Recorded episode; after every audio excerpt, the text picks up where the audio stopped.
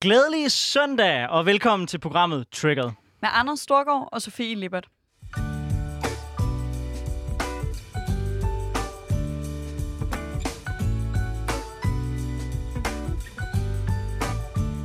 Så er vi tilbage igen, og ved du hvad? Det er min første dag, jeg er helt op at køre. Ja, men det er helt fantastisk. Og, og hvis I nu sidder og lytter derude nu og tænker, ej, hvor fedt, Anders Storgård fødselsdag, jeg må hellere sende ham en masse fødselsdagshilsener, så rammer vi jo endnu en gang problemet med, at øh, vi sender om torsdagen, og I hører os først om søndagen. Jeg er til gengæld heller ikke den eneste, der har haft en fest i den her uge, fordi jeg synes, den fedeste historie, der har, der, har, der har været meget, meget længe, det er det her med, at der simpelthen er folk, der er begyndt at trolle Wall Street. Øh, meget, meget, meget kort. Jeg er simpelthen nødt til at fortælle øh, vores man lytter den her historie. Men det er sådan, at der er nogle trader inde på Wall Street, der har tjent rigtig mange penge i mange år på at byde på, at GameStop vil ryge ned. Det er der så nogle øh, folk inde på Reddit, der har regnet ud, og de har fundet ud af, at hvis de alle sammen byder på det modsatte, så kan de tjene en helvedes masse penge, og nogle af de allerrigeste folk på Wall Street vil miste enormt mange penge.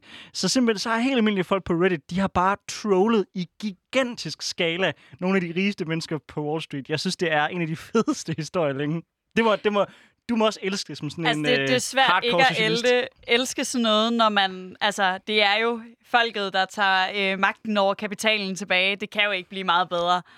Øhm, og jeg tror også, vi trængte til sådan en nyhed, der var sådan lidt, nu godter vi os lige over, at der er nogen, der faktisk øh, snyder de rige lidt, når det er den samme uge, hvor øh, Oxfam rapport om, at verdens milliardærer er blevet mere end 23.000 milliarder kroner rigere under coronakrisen, mens 200 millioner mennesker er røget ud i fattigdom.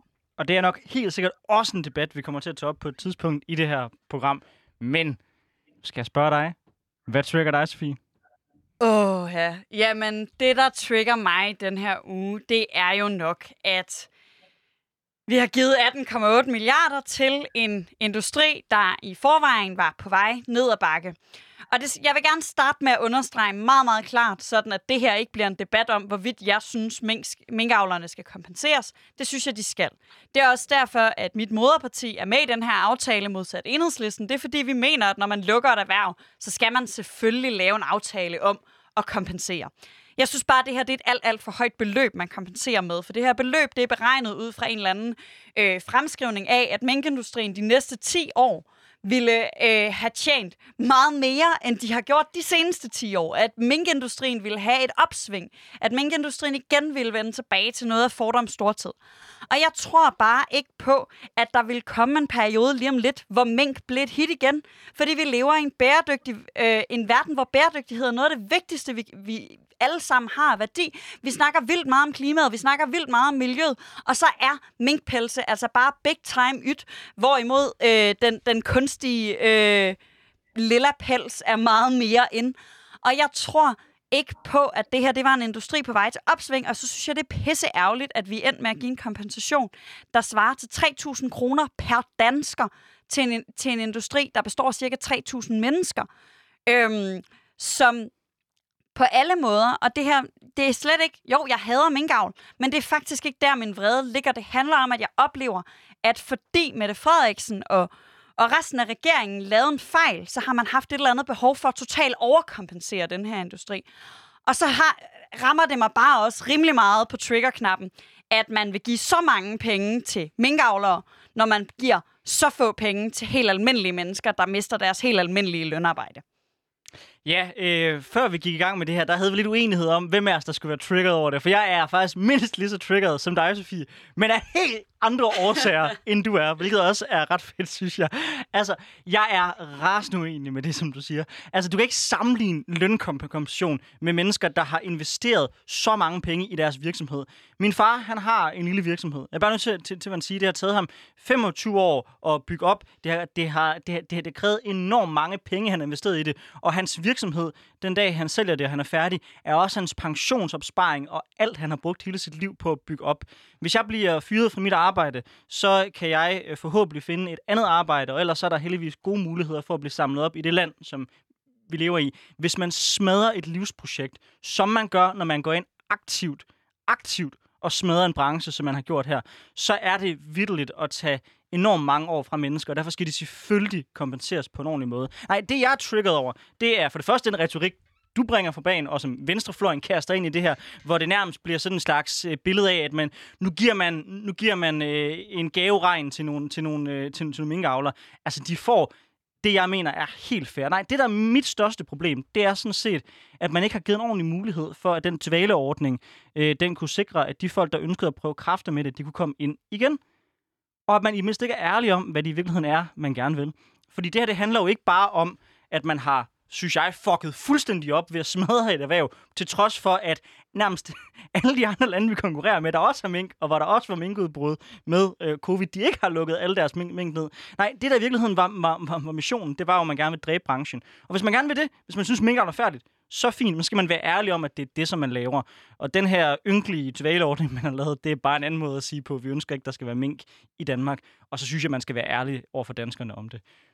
Og der er jeg jo sådan set enig. Jeg synes også, man skal være ærlig. Og heldigvis så øh, har SF jo i mange år været ærlig om, at de mener, man skal udfase minkavl. Men jeg kan da sagtens anerkende, at der er noget problematisk i, at man er endt på den her. Nu har vi en dvaleordning, men den er så lidt attraktiv, at der ikke er nogen, der har tænkt sig at bruge den. Jeg mener bare, man skulle have sagt, jamen nu står vi i den her ekstraordinære situation, og derudfra tager vi så beslutningen om, at der ikke skal være minkavl i Danmark der kan, der, den giver dig 100%. Man skulle have været ærlig omkring det her, og jeg undrer mig øh, inderligt over, øh, hvordan partier som Venstre øh, er gået med til den her aftale. Men det kan vi sikkert komme meget mere ind på, for vi har inviteret nogle gæster til at diskutere det her med os. Ja, vi prøver kræfter med et powerpanel. Og powerpanel, det er øh, nogle gæster, som vi regner med, I kommer til at kende, ved vi hiver dem regulært ind, og som har nogle stærke, kraftige holdninger, som kan udfordre os. Og vi har jo tænkt lidt over, hvem kan, hvem kan, hvem kan vi have udover, udover Gino og Karl Emil, som vi har haft med. Og der var i hvert fald en, der var helt oplagt for os at tage med.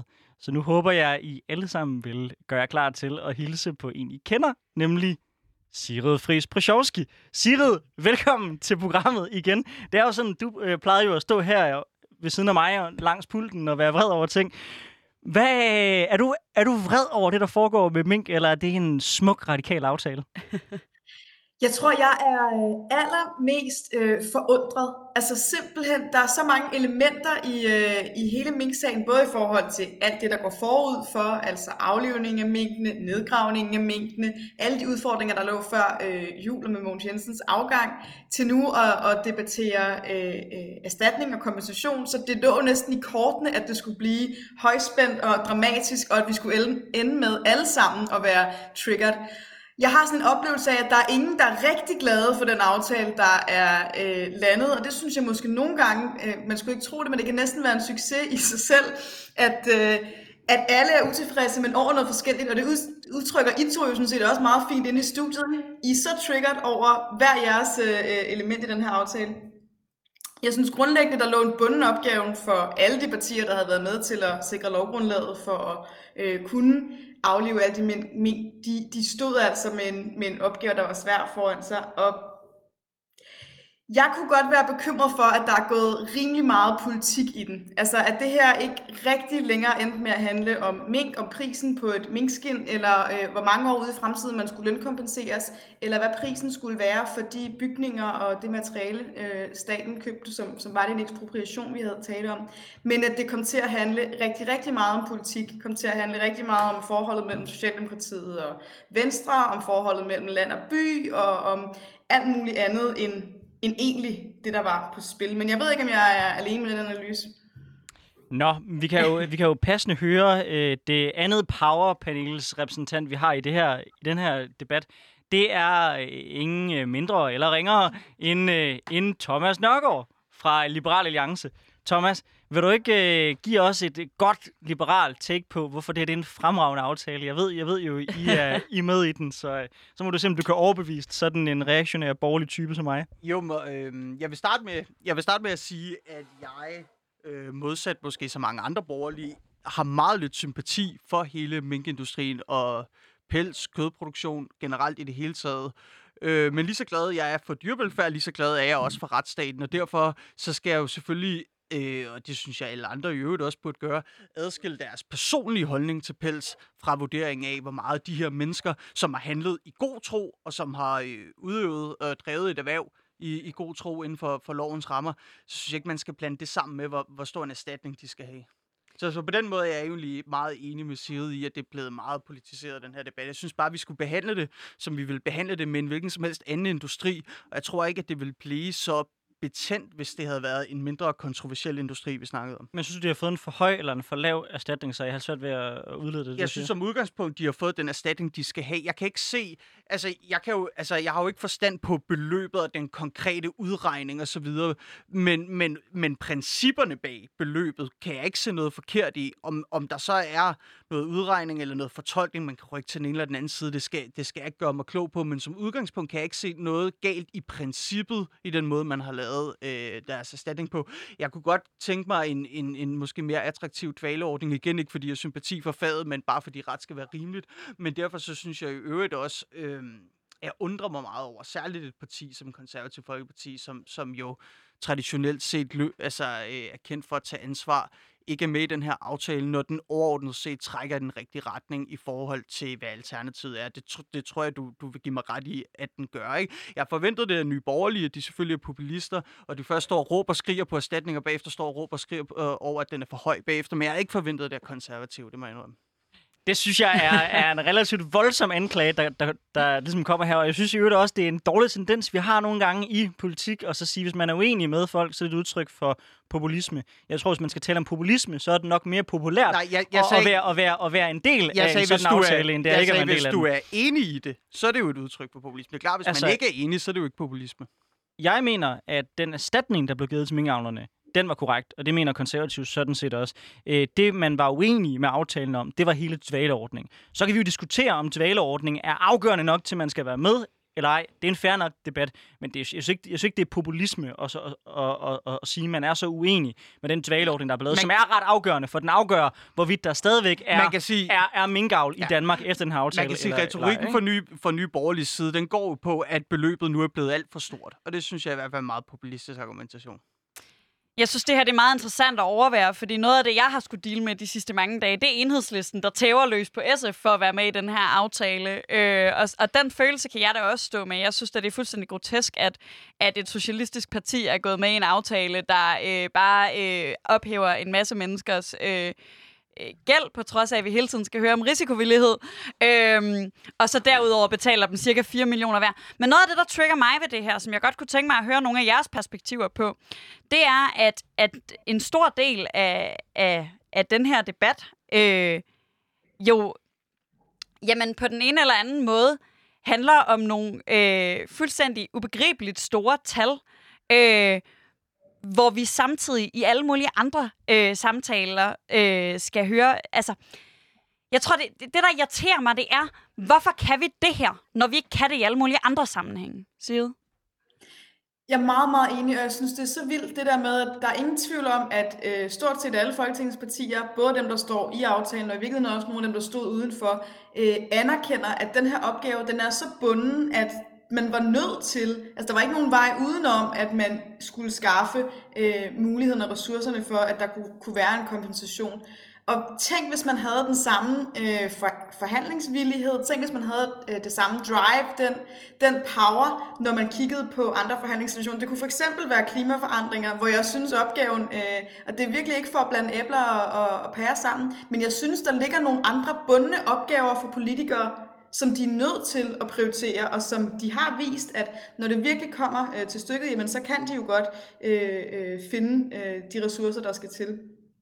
Man kunne også lave på en gang til coronaforhandlinger, ikke? Altså når vi virkelig er på spanden, jamen så må vi jo gøre, hvad der skal til. Jeg kunne godt ønske mig, at man tog lidt af den mentalitet med sig i, øh, i for eksempel grønne forhandlinger. Øh, øh, jamen det, det kunne jeg da levende forestille mig, at du godt kunne og den mentalitet kunne jeg da sikkert også bruge i, i topskatteforhandlinger, men, men ikke desto mindre er der jo bare tale om, at, at Folketinget eller staten har taget noget fra nogen, og derfor adskiller det sig væsentligt fra alle mulige andre sager. Og i forhold til det her med, øh, at man har lavet en vurdering af et muligt opsving i branchen, og hvorvidt at, at de, de tal eller de forventninger er, er pustet op, der bliver jeg bare nødt til at sige, uden igen at have indgående kendskab øh, øh, til, til, til selve branchen, det, jeg synes lidt, man kan sammenligne det med vores retssystem med, at vi vil hellere lade 10 øh, hvad hedder det, skyldige gå fri, end at sætte en øh, uskyldig i fængsel. Fordi vi, altså, de her tal er jo ikke bare taget ud af den blå luft. Man har jo kigget, lavet en eller anden markedsundersøgelse, men det er jo rigtigt, at de kan godt være for optimistiske. Men så vil jeg hellere, fordi, og det er jo det valg, vi står imellem dybest set, jeg vil hellere risikere at have givet for meget i erstatning til nogen, som har fået frataget deres erhverv, end jeg vil risikere at give dem for lidt. Og det er jo dybest set de to valgmuligheder, vi står imellem. Og der synes jeg, at det, der, er, der er det bare et retsstatsprincip. Ja, det er da pisse ærgerligt, de kan ende med at få for meget. Det synes jeg som udgangspunkt heller ikke, at folk, der øh, øh, hvad hedder det, øh, er i det erhverv øh, især skal have. Men sådan er det nu bare, når vi har en retsstat. Altså, jeg, jeg er sådan set langt hen ad vejen enig med det, Side siger, i forhold til, at jeg generelt godt kunne ønske mig, at man politisk set var mere villig til at lave nogle større forandringer, også inden for, for, for, for klima. Men jeg synes også, det er lidt usmageligt, det hele sådan bliver blandet sammen i debatten, som om, øh, at, øh, at man er pisse ligeglad med klimaet, øh, men så øh, hjælper man de her forfærdelige onde minkavler, der mishandler deres dyr osv. osv. Så retorikken er væk, men jeg er enig i princippet om, at man bør gå til klimaforhandlinger øh, med den samme form, form, form for holdning til, at der skal ske noget akut. Men, Sofie, når du siger, at det er et spørgsmål om risiko, at mennesker har gæld, fordi de har investeret i deres minkfarme, og at det er et udtryk for, at man ikke accepterer den risiko, hvis staten så kommer ind og dækker det. Det synes jeg, altså jeg synes, det, det, det, det, det for mig det er sådan en helt problematisk syn på, hvordan økonomi fungerer. Fordi hvis jeg vælger at lave en virksomhed, så det er det altså ikke inden for den ratio af ting, jeg skal overveje, om hvorvidt staten lige pludselig kommer bare og tager min virksomhed fra mig det kan godt være, det er sådan et samfund, man gerne vil have, hvis man er meget, meget, meget rød, hvor man ikke rigtig helt ved, og derfor skal indregne som virksomhedsejer. Man aldrig helt ved, hvornår staten lige kommer og nupper din virksomhed. Men jeg tror altså ikke, det er noget, minkavlerne sådan har kalkuleret med i deres overvejelser om, hvorvidt skulle gå ind i minkbranchen, at det kunne være, at staten kom lige og nuppede deres minkfarm. Så, så kan vi godt lade være med at bringe hele det gældspørgsmål ind. Fordi hvis jeg har gæld i mit, i, mit, i mit hus, så tæller det jo heller ikke med som bare sådan en kontant check, som jeg får, hvis man går ind og eksproprierer mit hus. Altså, det, det, er jo ikke, det, det er jo ikke sådan, det fungerer i praksis. Man kan sige, alternativet er jo, at det nærmest er et forbud med tilbagevirkende kraft, i hvert fald. Og, og jeg tror måske, jeg tror også, det, det, jeg anerkender, at det kom lidt skarpt ud. Jeg synes egentlig, der er noget prisværdigt over at sige, at nu lukker vi jeres erhverv, og så sørger vi for, at I ikke er forgældet. Øhm, det synes jeg, at, at der er noget fint over. Jeg tror, der hvor, hvor filmen knækker for mig, det er, når det her det bliver en, en et, når minkavlere for det første har enorme millionbeløb øh, i gæld. Altså det er 8,7 millioner per minkavler. Og vi derudover giver hver minkavler 4 millioner. Så er det, at jeg begynder at tænke, jamen, hvad er det egentlig, vi, hvad er det egentlig, vi, vi betaler for? Hvad er det for en fremtid, vi betaler? Jamen, kunne de her minkavlere på nogen måder forvente at, at tjene den her mængde øh, profit? Øhm, og en af de ting, nu snakker vi meget om tal, og jeg ærger mig altid, når debatter handler meget om tal. Det er sådan en matematiker-ting. Øhm, men øh, hvad hedder det? Noget, der frustrerer mig, er de beregninger, der ligesom er lavet ud fra ekspropriation. Altså hvis man følger grundloven og siger, hvis det her det grundloven siger, vi skal, så ligger vi jo næsten 3 milliarder lavere i den samlede beløb. Så man har ligesom haft sådan et eller andet... Øh, man, man er gået 2,7 milliarder ud over det, som grundloven egentlig siger, vi skal. Og det, det, det er der, hvor det bliver politisk. Det er der, hvor det bliver øh, en eller anden form for... Øh, undskyldning for, at man gjorde det uden lovhjemmel, og det er slet ikke, fordi der ikke skal være en undskyldning. Jeg mener bare ikke, at det skal være en 3 milliarders øh, økonomisk undskyldning. Men det er, jo også, det er jo også noget andet, fordi når man eksproprierer, så er der en lang proces, hvor man går i retssag, man har en lang dialog mellem staten og, og ejerne osv. osv. Altså de to ting, jeg ved godt, Venstre følger med at sige, de er sammenlignelige, men det er de altså ikke 100%, fordi det her er en helt anden situation, hvor man kommer fra dags varsel og siger man, bum, nu nakker vi jeres virksomhed. Det er altså ikke en normal ekspropriationssag. Men jeg kan se, at Sigrid, hun har nogle skarpe holdninger til det her emne også. Ja, eller måske i virkeligheden sådan en, en, øh, en betragtning om, at det er jo, som I også selv siger, mega øh, politiseret, men der er måske også noget sundt i, at en del af aftalen om erstatning handler om sådan en super øh, tør, kedelig og lidt djøffet øh, erstatnings- og taxationskommission, øh, der skal nedsættes, og en måde måske at trække en lille smule af øh, politikken ud af det i de endelige øh, beregninger og vurderinger af, hvordan og hvorledes hver enkelt skal kompenseres. Så det, man har forhandlet mellem folketingspartier, er en form for slag på tasken, eller en form for størrelsesorden, man har fastsat, men at der kommer nogen ind, som ikke er folkevalgte, som ikke er politikere, men som til gengæld er... Øh, er nogle øh, nørdede typer. Jeg tror, det er, det er meget sundt, at det ikke bliver mere politiseret end højst nødvendigt, men det er svært at undgå en politiseret situation, når der, øh, jeg tror i øvrigt, jeg er helt ret i den der oplevelse af, at der jo der jo også har været noget på spil i forhold til al den øh, troværdighed, man har tabt, når man har bedt nogen om at aflive alle mink og sådan der, uden at have, have lovhjemmel til det. Ja, eller, eller egentlig vil jeg så mene også have hele sundhedshjælpen til det. Altså, jeg vil bare igen påpege, at der er rigtig mange lande omkring os, hvor der har været udbrud af samme kaliber som den danske, hvor man ikke har lukket ned øh, for mink. Så når man kigger tilbage på situationen nu, så virker det også til, at det har været lidt en overdrevet reaktion. Så kan man mene i sidste ende, at det var fint, fordi vi ikke vidste det på det tidspunkt. Man kan også sige, at man synes, at det er fint, fordi man generelt er imod mink. Men, men jeg synes, det billede, der står tilbage lige nu, det er, at man nok i hvert fald handlede lidt overilet med den viden, vi har i dag.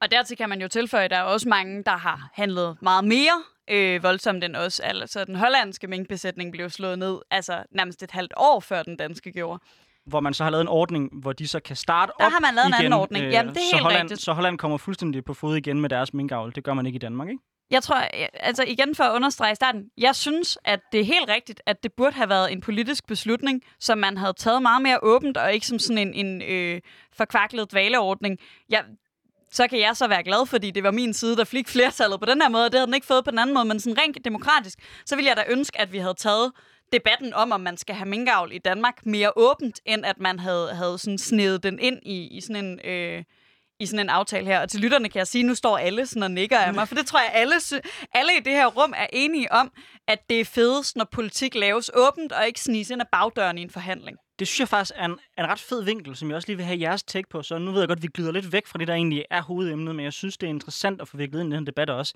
når jeg hører det, I alle sammen siger, og jeg tænker, det jeg selv har oplevet også, så synes jeg, at det har virket til generelt i den her coronaproces, at man har taget en række ret politiske valg, og så gemt det ind, under man rent sundhedsmæssigt øh, har haft belæg for det, og formået at lukke ned for debatterne på den måde. Så mit spørgsmål til jer her i powerpanelet med stærke holdninger, det er, har vi været for dårlige til at tage den demokratiske debat i løbet af corona om de her spørgsmål? Har regeringen handlet for egenrådigt?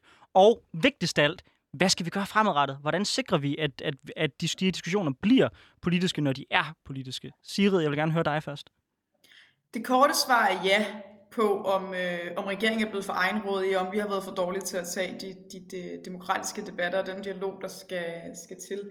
Øh, det tror jeg helt bestemt, vi har. Jeg oplever, at der er flere beslutningstagere og politikere, som måske er bekymrede for kritik og uenighed, og helst vil, vil undgå den slags, og det tror jeg er, er helt forfejlet, en helt forfejlet opfattelse. Jeg tror, at uenigheden og diskussionen og debatten ligesom er hele fundamentet for, at vi overhovedet kan øh, agere politisk. Jeg synes især under den første nedlukning i marts sidste år, det var meget tydeligt det der med, at der, der kunne ikke stilles spørgsmålstegn ved noget. Alting blev udlagt, som var det en, øh, en åbenlys sandhed fra sundhedsmyndighederne, og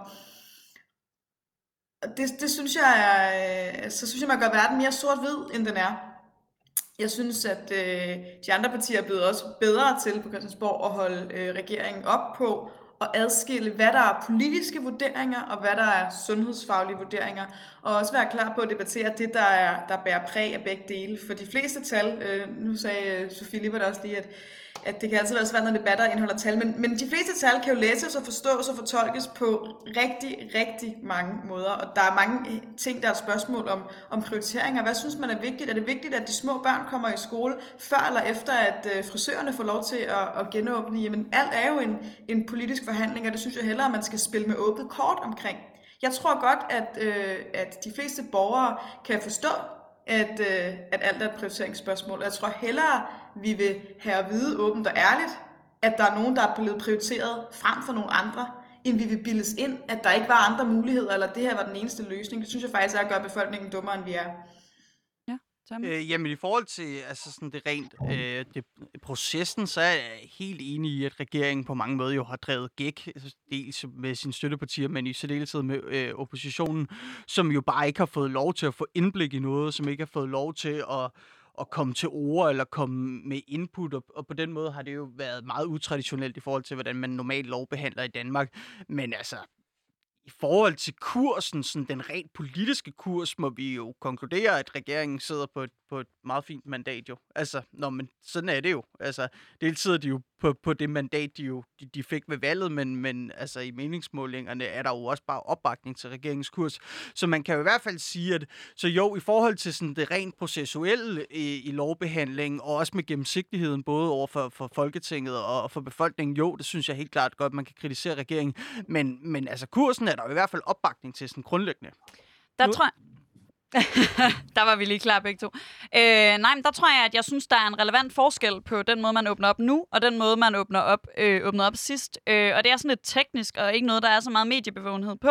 Men, men sidst var genåbningen jo øh, politiske forhandlinger hele vejen, og så var der nogen, der havde fitnesscentrene som kæphest, og nogen, der havde børnehaverne som kæphest. Øhm, og så blev det ligesom, hvem får hvad. Hvor den her gang, der har sundhedsministeren lavet sådan en, en rapport, en, en struktur for, hvad kan vi åbne, hvornår, hvad øh, går hårdest ud over økonomien, hvad går hårdest ud over trivselen, hvad går hårdest ud over to andre parametre, jeg ikke lige kan huske, hvad er. Øhm, og så tager man til gengæld lidt politikken ud af det, og følger den lidt mere. Og jeg tror, der er fordele ved begge dele. Øhm, og derfor også det her med, når vi snakker om, skal der være mere politisk debat? Ja, det skal der. Men jeg tror også, der skal være mere, øh, mindre, øh, du får lov at ride med din kæphest her, og mere, det her er, er, er det, øh, analyserne siger. Øh, når det så er sagt, så, så er jeg meget enig med Sirid i, i det her med, at det kunne være rart at vide, hvad prioriteringerne er. Og jeg vil ønske, at der var en større sådan, ideologisk debat af, at jeg grundlæggende synes, at det er vigtigt, at vi prioriterer på den her måde, og nogle andre synes, det er vigtigt. Hvor det har der været meget lidt plads af. Det har meget været, uh, vi vil have fitnesscenterne, uh, vi vil have frisørerne, uh, vi vil have børnehaverne. Øh, og det synes jeg er ærgerligt. Og den debat er der jo ikke engang nu. Altså, altså bare, bare, bare det, vi lige har diskuteret netop om mink.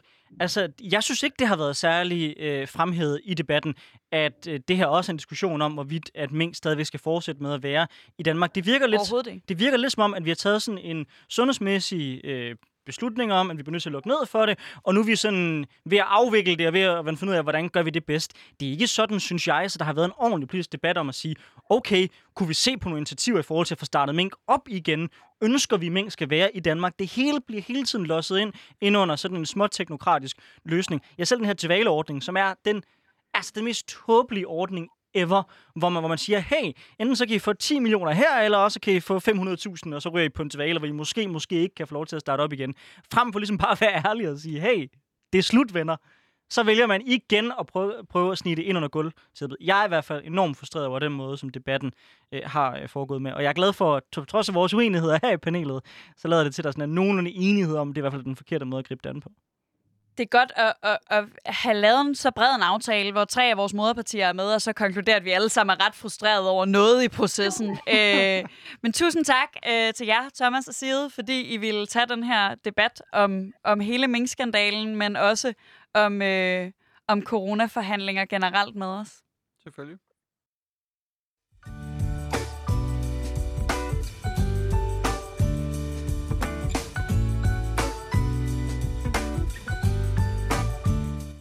Ja, så er vi i gang med part 2 øh, af vores øh, triggered program i den her uge. Øh, og øh, hvad, altså, hvad, der, hvad, der ud, hvad der ud over det, vi har til omkring sket i den her uge, jamen øh, jeg, det første jeg tænker på, det er helt uden tvivl hele diskussionen omkring Dubai. Det er jo sådan, at øh, en dansk politiker fra Venstre, øh, Michael Åstrup Jensen, øh, han øh, tog til Dubai, øh, angiveligt siger han, fordi at han skulle... Øh, Til på, en frygtelig masse møder. som er meget hemmelig, som man ikke kan tale om. Øh, og hans øh, kæreste skulle med, øh, fordi så kunne hun få lidt øh, ferie sam- samtidig. Der var et problem, som var, at øh, på daværende tidspunkt, der øh, frarådede Udenrigsministeriet rejser til et land. Og det er som om hans, hans holdninger til, hvorfor han skulle afsted, er sådan stille og roligt begyndt at, at ændre sig lidt. Altså, jeg synes, det er, en, det er en interessant debat, der har været på vende, både fordi jeg synes, det er fucking dumt, det han har lavet, for at sige det mildt. Men også fordi det jo illustrerer meget godt, at vi er kommet i sådan et mode, hvor debatterne også rigtig meget handler om at sige, hvem kan man udskamme og blive farvet over. Så ja, selvom jeg selv falder lidt i den samme fælde, så, så synes jeg i hvert fald, det siger noget interessant om, hvor vi er henne i coronamøllen. Men jeg tror også, det handler meget om, at vi har alle sammen den her følelse af, at nu gør vi det her sammen. Og jeg sidder hjemme og laver ingenting og kommer ud i verden en gang om ugen, når jeg får lov at stå i det her radiostudie. Og, og det, det der er sådan lidt øh, fangernes dilemma, øh, hvis nogen kender det, øh, eller hvis folk derude kender det, som jo kort sagt handler om, at, at hvis, ikke vi gør, hvis vi gør det her alle sammen, så bliver det fedt for os alle sammen. Men hvis der er nogen, der baler, så bliver det nederen. Øh, og jeg føler lidt, det er det Michael Østrup, han er kommet til at gøre, også fordi det jo lidt er noget med, at han vil selv har planlagt det der møde i Dubai. Men Anders, vi skal jo til det. Hvad er det så, der trigger dig? Der er ikke særlig meget, der trigger mig, for jeg har fødselsdag. Men, øh, men udover det, så er der en enkelt ting, der har ligget mig på, på hjertet meget længe, og som er blevet relevant i den her uge. For mange år siden, der var jeg til et møde med Redden i Aarhus. Og dem, der ikke kender Reden, så er det en organisation, der hjælper nogle af de aller, aller svageste i vores samfund, nemlig de narkoprostituerede, øh, med at komme så godt igennem livet, som det overhovedet er muligt. Og der sagde hende fra Reden noget, som har siddet fast på mig lige siden, som var, at 80% af de kvinder, de havde inde hos Reden, de kom selv fra familier, hvor deres øh, forældre de havde været narkomisbrugere, mens de havde været børn. 80%. Grunden til, at det sad fast i mig, det er fordi for mig, der signalerer det, at der er nogle mennesker, som vi i dag mister, som vi aldrig nogensinde giver en færre chance. For hvis du er opvokset i et hjem, hvor dine forældre tager narko, hvor der er voldsomme, voldsomme sociale problemer, så siger al statistik, at så havner du i den helt samme problematik som dine forældre. Og der ved jeg godt, også for en konservativ som jeg, at det her med kernefamilien, det er fuldstændig grundlæggende. Og derfor gør det også lidt ondt, når man bliver nødt til at gribe ind, og man bliver nødt til at gøre en forskel. Men jeg er bare rigtig bange for, at i dag, der er der i mange af de kommunale systemer en logik, der hedder, at fordi man er bange for at gribe ind, så lader man det lige gå lidt tid. Man prøver lige at se den her familie. Kommer den ikke ordentligt i gang? Kan vi prøve at bidrage på en eller anden måde til at prøve at skabe bedre rammer for dem? Og så på den vis, så går årene, indtil når man så griber ind, så griber man ind alt, alt, alt for sent. Jeg frygter også, at der desværre er nogle kommuner, hvor det også er et økonomisk spørgsmål, at man øh, ser, at det er billigere øh, at lave løsninger, der ikke er lige så dyre, som simpelthen det at fjerne børnene fra deres, øh, fra deres øh, forældre. Så derfor så var jeg faktisk relativt glad, på trods af, hvor vred alle andre var, over at regeringen har øh, foreslået nu, at det skal være øh, nemmere at tvangsfjerne børn. Jeg synes, det er især positivt, at de vil sætte ind allerede før børnene de bliver født, så man øh, sikrer, at når de så bliver født, de med det samme kommer væk fra de her øh, familier. Og jeg er godt klar over, at der er nogen, der sikkert vil øh, være meget rasende over det her spørgsmål, og vil, vil sige, at øh, man kan pege på nogle andre skrække eksempler, hvor man har grebet ind forkert. Og det synes jeg er en super reel debat at have også om, øh, er de kriterier, hvorpå vi tvangsfjerner folk, er de rigtige i dag? Øh, er der også nogle folk, hvor vi griber ind, vi ikke burde have, have grebet ind, og kan vi på en måde lave en ordning, der er bedre? Men det grundlæggende princip og den grundlæggende tankegang bag i dag, at der er for mange mennesker, som vi ikke griber ind i i tide overfor, det er en grundlæggende princip, som jeg deler. For når jeg tænker på de 80 procent af de kvinder, der var hos redden, så ville jeg bare have ønsket, at der havde været nogen, der havde grebet ind tidligere, og som havde sikret, at de også fik en færre chance i deres liv. Og derfor er jeg ikke, øh, jeg ved ikke, om jeg er triggered. Jeg tror mere, jeg er, jeg er triggered over, at vi, vi, at vi ikke hjælper nok mennesker på det her punkt. Og jeg er glad for, at vi har åbnet den her debat. Også selvom jeg ved, det er en debat, hvor øh, ligesom jeg har mange følelser i den, at andre også har mange følelser i den. Jeg tror, den del, du beskriver af det her forslag, er sådan set ikke, ikke det, der trigger mig. Jeg tror, jeg tror, det, der ærger mig ved regeringens udspil, øh, handler mere om, at det sted, jeg har lyst til at lægge fokus, det er på, jamen, hvorfor, hvorfor tror vi, at, at mange børn bliver, at der bliver reageret for sent, at der bliver reageret forkert? Jamen, det tror jeg grundlæggende er, fordi vi, vi har øh, ikke giver vores socialrådgiver, dem der står for med den her arbejdsbyrde, nogle ordentlige arbejdsvilkår. Og det er ikke nødvendigvis, fordi jeg siger, at det kunne løse det hele, men jeg synes, det er ærgerligt, at det ikke er en del af aftalen, at, eller en del af udspillet, at der ikke er nogen, der siger, jamen så skal vi også bringe bunkerne øh, på socialrådgivernes bord ned, så skal vi også øh, give dem nogle bedre øh, vilkår. Altså jeg synes, det er ærgerligt, at, at, vi, øh, at, det ikke er, øh, at der ikke er så meget fokus på det. Øhm, jeg, jeg synes, det er et svært debat. Jeg er ikke sådan lettet og glad i samme omfang som dig, men jeg er heller ikke nødvendigvis uenig i, at der skal være mulighed for at, at tvangsfjerne børn, for eksempel ved fødslen. For at drøfte det her emne, der har vi heddet fat i vores powerpanel, fordi vi tænker, at det er nogen, der virkelig kan udfordre os på det her punkt. Og ved et rent tilfælde, så er en af de folk, vi har i vores powerpanel, det er Thomas Nørgaard fra Liberal Alliance. Og Thomas, oh, du... Det er ikke helt et tilfælde nej, nej, nej. Men, men det Thomas er, men det er, helt tilfældigt. Men det er, et, det er et tilfælde, at du, øh, så vidt jeg kan have forstået, selv har arbejdet eller arbejder som øh, socialrådgiver. Øh, ikke, helt, øh, ikke helt rigtigt, men jeg er uddannet kontorassistent i børnemyndigheden oh. i København. Men man kan sige, altså, jeg sad jo med mange af sagerne til daglig. Det var mig, der tog imod alle de bekymringshenvendelser, der var på børn. og- jeg øh, sad og lavede notater i, i alle de forskellige sager, så på den måde havde jeg mindst lige så meget indblik i det, som, som socialrådgiver havde. Um, jeg, jeg har det lidt på samme måde. Altså, jeg synes ikke, det er en debat om, at der ikke skal tvangsværnes børn, fordi selvfølgelig skal der det. Det tror jeg sådan set, alle er enige om.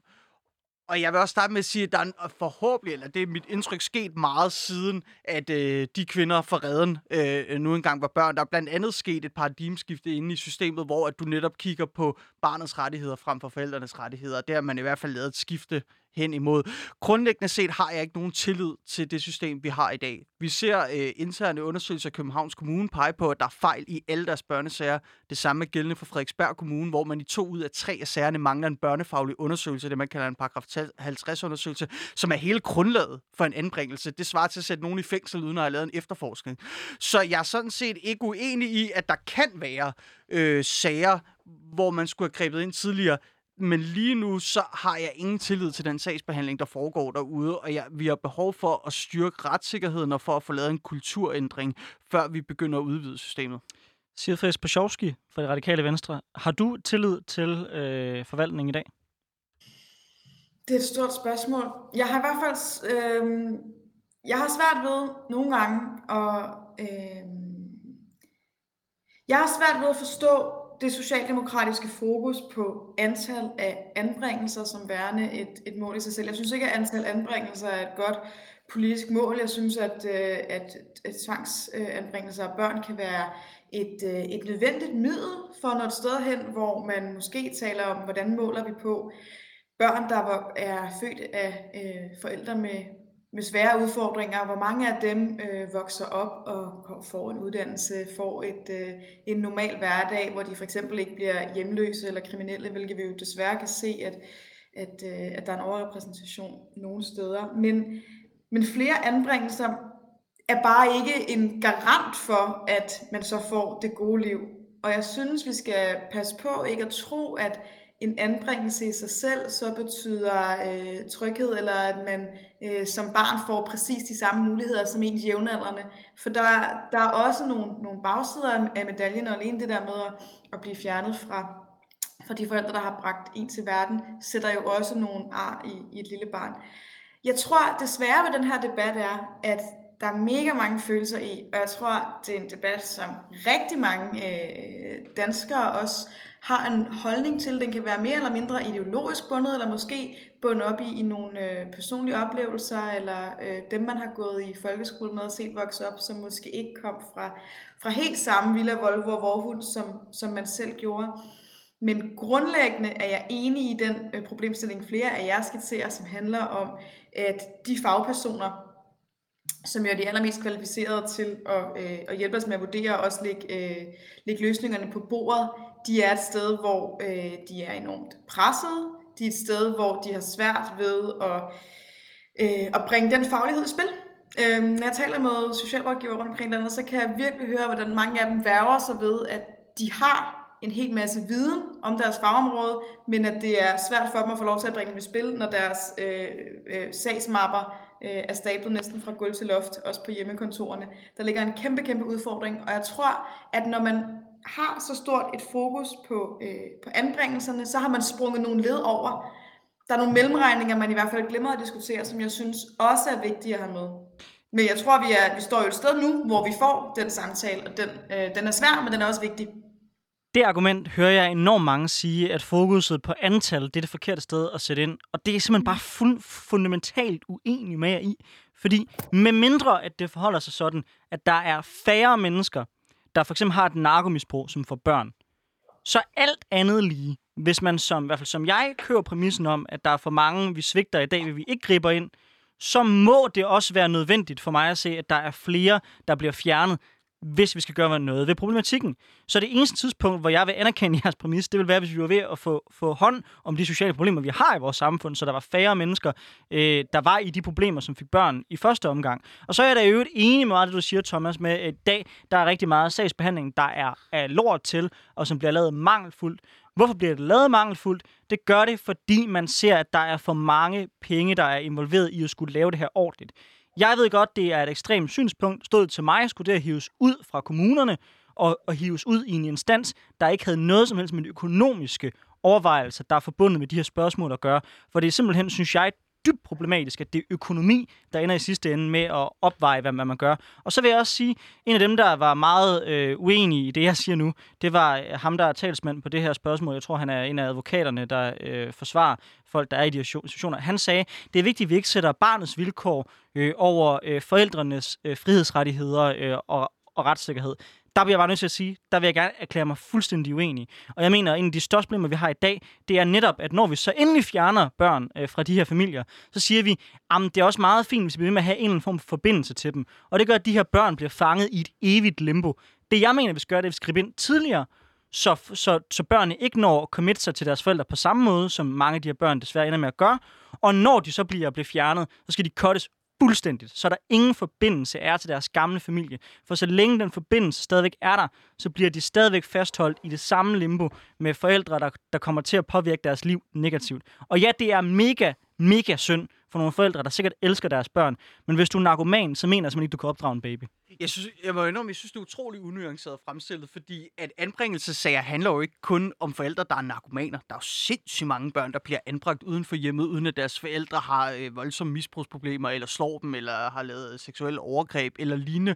Så i tale sætte anbringelsessager som værende øh, tilfælde med, med, med forældre, der er, er, er narkomaner, som værende, det kun skulle være tilfældet, det, det, det synes jeg, jeg, det synes det jeg er meget under. Nej, okay. Jeg bruger men, det bare som eksempel. Men der er i hvert fald mange anbringelsessager, hvor at det er meget gavnligt for, for barnet stadigvæk at have en kontakt med forældrene, når forældrene ikke har et misbrug og ikke gør barnet ondt, men måske bare ikke har ressourcerne til at løfte forældreopgaven. Og det ser man mange anbringelsessager, øh, hvor det er tilfældet.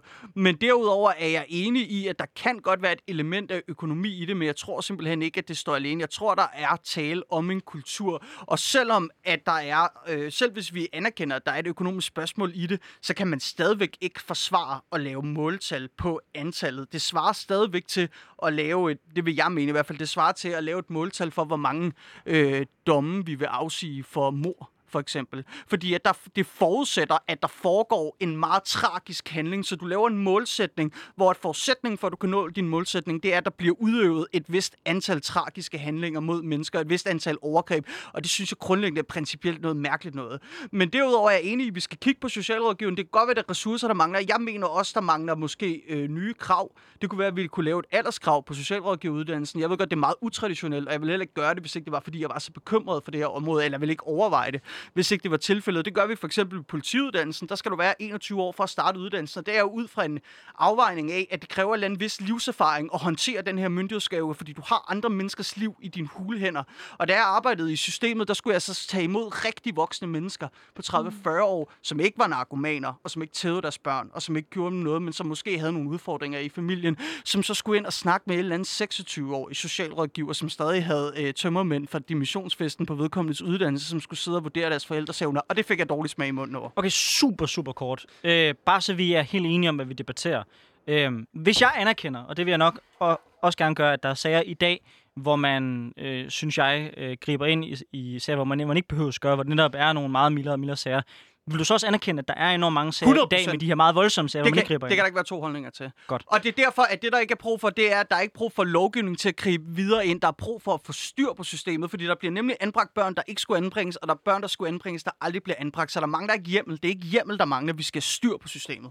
Siger Ja, I, I, I sætter jo meget fint spot på den der øh, grundlæggende udfordring, der handler om, at jeg tror også desværre, uanset hvor god en barnets lov øh, Folketinget måtte forhandle sig frem til i år 2021, så tror jeg stadigvæk, at vi om 20 år vil stå i en situation, hvor der vil være anbragte børn, der siger, hvorfor skulle jeg anbringes? Hvorfor kunne jeg ikke få lov til at vokse op med de forældre, der havde sat mig i verden?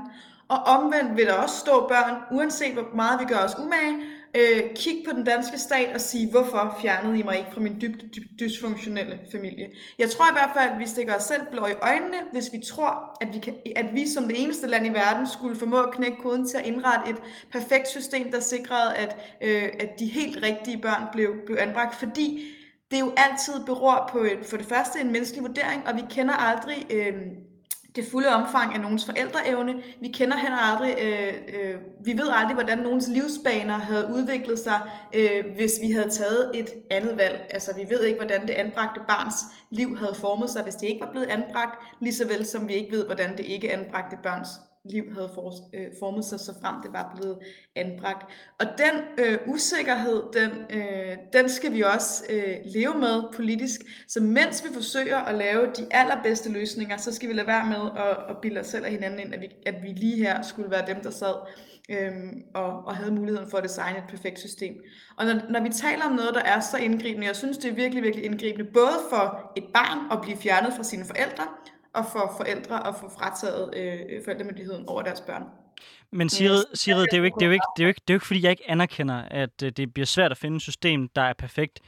Jeg tror bare, jeg mener helt grundlæggende, at det er værre, det vi gør i dag, hvor vi efterlader så mange unge mennesker til forældre, der har så voldsomme sociale problemer, end hvis vi greb mere ind. Og så er det godt være, at vi skal se på en nuanceret tilgang, hvor vi strammer grebet omkring nogle af de voldsomme sager, og vi løsner grebet omkring nogle af de meget milde sager. By all means, det er åben overfor. Men jeg mener sådan set, det vil være et fair, helt grundlæggende princip, at hvis dine forældre slår dig, hvis dine forældre de har narkomisbrug, så skal de ikke længere være dine forældre. Men det, det, det synes jeg, det synes jeg, er det også. Det er ikke det, vi debatterer nu. Det er ikke det, vi debatterer nu. Nå, men hjemlen er der til det i hvert fald. Ja, ja altså hjem, hjemlen er der, men rent de facto, det der foregår ude i kommunerne, det er, det er det, bare en helt anden virkelighed. Godt, så snakker vi bare kultur og ikke lovgivning nu. Men jeg tror, det er meget interessant det her, fordi det er jo, det, og det er noget af det værste, det er de her kulturelle problemer, som vi ikke, ikke sådan, øh, har det her hurtige lovgivningstag til at løse, og det er lidt den fornemmelse, jeg får, at det er meget det samme, når vi diskuterer øh, ligestillingspolitik og sådan noget, at, at der er nogle ting, vi ikke der er svært at løse med, med et lov, en lovindgreb, og jeg føler lidt, det det, hvor Socialdemokratiet har Altså, det er, jo, det er jo over et år siden, de sagde det her i, i nytårstalen i 2020. Jeg er med på, at de har haft lidt travlt med nogle andre ting i 2020. Men hvor, hvor vi fik lagt det her frem med, at der skulle være flere tvangsanbringelser. Der skulle være flere øh, anbringelser generelt, flere bortadoptioner. Øhm, og at, hvad hedder det, at man allerede dengang, altså den intention, måske ikke hvis vi, vi bruger det som, som måltal, men siger, at det her det skal være bedre, det tror jeg, vi alle sammen er enige om. Det tror jeg hele Nej, der vil klart være nogen, der sådan grundlæggende er imod øh, anbringelser, men det er mere sådan en, en, en værdipolitisk øh, et andet sted, end i hvert fald nogle af os umiddelbart virker til at stå. Øhm, men, men jeg tror bare, det er som om, man har brugt et helt år at prøve at se, om, om man kan løse det her ved lovgivning, og så har man kommet frem til noget, og jeg tror, at meget af det er godt, men jeg tror ikke, det bliver løsninger. Jeg synes, det er meget interessant, det du siger, Thomas, med, at, at hjemlen er der, så det, så det, det, er ikke, det er ikke den, vi mangler at lave altså, jeg, jeg vil sige, i forhold til bortadoption fra fødslen, der, øh, der vil jeg godt medgive, at der godt kunne mangle hjemmel ja. i sager, hvor jeg vil synes, at man skulle øh, hvad hedder det, anbringe, hvor man ikke har hjemmel til det. Så hvis vi kunne tage den ud, og der kan sikkert også være andre delelementer i det, når jeg ligesom øh, hvad hedder det, modargumenterer, så det er alene den der helt unuanceret, ensidige målsætning om flere anbringelser. Dels fordi, at, der, altså, at det er mere nuanceret end det, som, som jeg tror, vi alle sammen er enige om, men så også bare fordi, jeg grundlæggende ikke vil sætte et system, som ikke følger politikere, som ikke kan finde ud af at sagsbehandle lovligt. Altså, jeg vil heller ikke sætte en politienhed, som der øh, laver ulovlig efterforskning og laver ulovlige anholdelser en masse. Dem vil jeg jo heller ikke sætte til at, øh, at sætte flere mennesker i fængsel eller øge deres måltal for, hvor mange. Så jeg vil grundlæggende have styr på systemet først. Helt klart. Jamen, øh, hvis vi anerkender... Nå, Side? Så synes jeg også bare, der lå noget ret vigtigt. Jeg tror, det var Anders, der fremførte pointen, som handler om, udover den måde, der bliver forvaltet på, men så er der altså også nogle grundlæggende ting, som, hvor man kan diskutere, om, om man har de rigtige økonomiske strukturer og de rigtige incitamenter til at styre. Fordi når vi, når vi ved, at det at anbringe er en omkostningstung omgang for en kommune, så må det bare aldrig, aldrig, aldrig være sådan, at økonomi bliver et argument i, øh, hvorvidt man skal foretage en anbringelse eller ej. Og der kan jeg godt være bekymret for, at vi også der har en brist i vores system i dag, som det vil være fornuftigt at tage et, et livtag med, når man laver en ny, øh, en ny barnets lov. Fuldstændig enig. Øh, jeg anerkender nok, at du ikke kan gøre det her med en simpel lov, lovgivning øh, så langt, så godt. Men, men, men når jeg ikke lader den her gå så let, så er det altså simpelthen også, fordi mit hjerte simpelthen bløder for den her sag. Altså, jeg synes simpelthen, det er forfærdeligt, det system, som, som vi har i dag. Øh, og jeg er glad for, at du anerkender, Thomas, at der, at der er brug for, at det bliver nemmere at fratage børn allerede fra fødslen. For det er der, jeg mener, det er virkelig, virkelig batter. Øh, det, der er det største problem i dag, mener jeg stadigvæk, det er, at der går så mange år typisk, før man griber ind, så det når at eskalere ud til et punkt, hvor det nærmest er for sent at redde de her, de her børn. Så jo hurtigere man kan sætte ind, for mig at se, desto bedre, fordi det rent faktisk sikrer, at de der børn får en færre chance.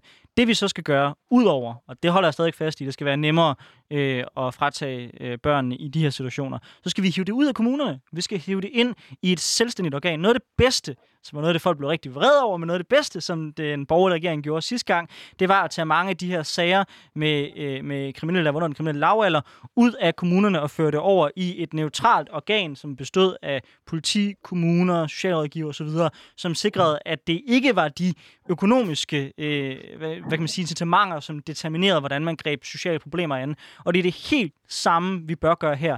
Det skal ud, så, så de folk, der tager beslutningen om, hvorvidt der er brug for at sætte ind, det er ikke dem, der samtidig skal til at få det, få det til at gå op i kroner og øre på den anden side. Så må vi løse de økonomiske problemer bagefter. Men, men der er simpelthen, synes jeg, en for dårlig incitamentstruktur. Fordi mange af de her folk, og nu bliver det meget, meget kynisk, det er ikke folk, der stemmer, og det er ikke folk, der råber særlig højt i debatten. Og derfor kunne jeg godt frygte, at der sidder nogle politikere, og der sidder et system, der bruger deres ressourcer et andet sted, for der er nogle borgere, der råber højere. Og det kan jeg simpelthen bare ikke leve med, for det her det er for mig at se for grundlæggende, at vi som samfund ikke må efterlade øh, mennesker på den her måde til deres skæbne. Øh, og det er jeg som udgangspunkt fuldstændig enig i. For, for igen at bruge, øh, hvad, hedder, øh, hvad kan man sige, analogien, så vil det jo også svare til, at, at det er, hvad kan man sige, retten, der idømmer nogen en dom, som så, så skal det være den organisation, der afholder fængselsudgifterne. Så det er jeg fuldstændig enig i, at der er nogle forkerte incitamentstrukturer der.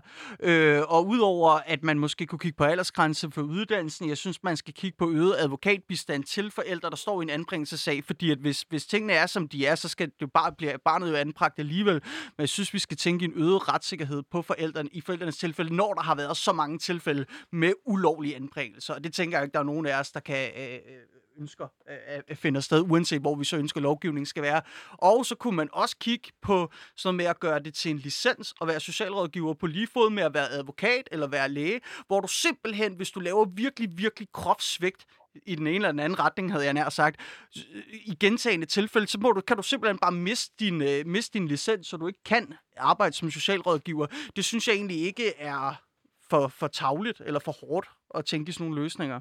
Nej, og jeg, jeg tror, nogle gange, når man har de her debatter, hvor man snakker om ø- økonomiske incitamenter, så kan man godt sidde og være sådan lidt, ah, slap nu af, hvad er det nok heller ikke. Men der er jo et, et, et meget nutidigt eksempel fra en kommune øh, på Sydsjælland, mener jeg, øh, Vordingborg måske, men, men jeg er ikke helt sikker, øh, hvor vi har en, en direktør, øh, der sidder og skriver ud til, til sine socialrådgiver, at de skal øh, lave om på det her, og at de skal spare nogle penge. Så, så bare hvis man sidder og tænker, at vi ser spøgelser, så gør vi det desværre ikke. Øh, og jeg synes, det er vigtigt, at man beholder decentraliseringen, og ikke bare gør det statsligt, men jeg synes, jeres bud på, øh, på forskellige måder at holde det decentralt, men prøve at skære de økonomiske incitamenter fra, er rigtig gode. Tusind tak for at I også ville tage den her debat med os, Thomas og Side. Det øh, har været skønt at øh, få masser af nuancer ind øh, på den her sag, øh, og få den debatteret godt og grundigt. Det bliver helt sikkert heller ikke sidste gang, vi kommer til at hive jer med, og det er altid godt at blive udfordret af nogle stærke folk. Tak fordi I var med. Det er mig, der takker. Tak.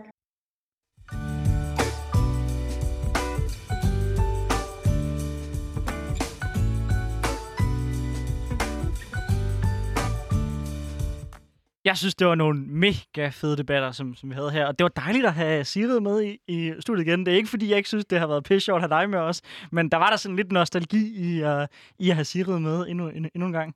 Jeg synes altid, det er skønt, når vi har, har nogle folk med, der, der mener så meget, men, men samtidig er så nuanceret i deres holdninger, og så reelt interesseret i, hvad, hvad, hvad det er, vi hinanden siger. Jeg synes virkelig, det var, det var fedt at komme godt rundt omkring nogle emner. Enig. Nå, vi skal også uh, lave en politisk vejrudsigt i forhold til, hvad der sker ja. i den næste uge. Hvad kommer du til at fokusere på? Jamen, øh, jeg, jeg, jeg hører tit, når vi snakker øh, ligestilling og rettigheder og sådan noget, så har man meget sådan en, om vi er i 2021, hvorfor sker det her stadig? Men, men noget af det, jeg, jeg går rigtig meget op i, det er, at der er rigtig mange steder i verden, hvor der er tilbagegang på de her ting. Øh, hvor folk mister deres rettigheder, hvor kvinder mister deres rettigheder, øh, hvor LGBT-personer mister deres rettigheder.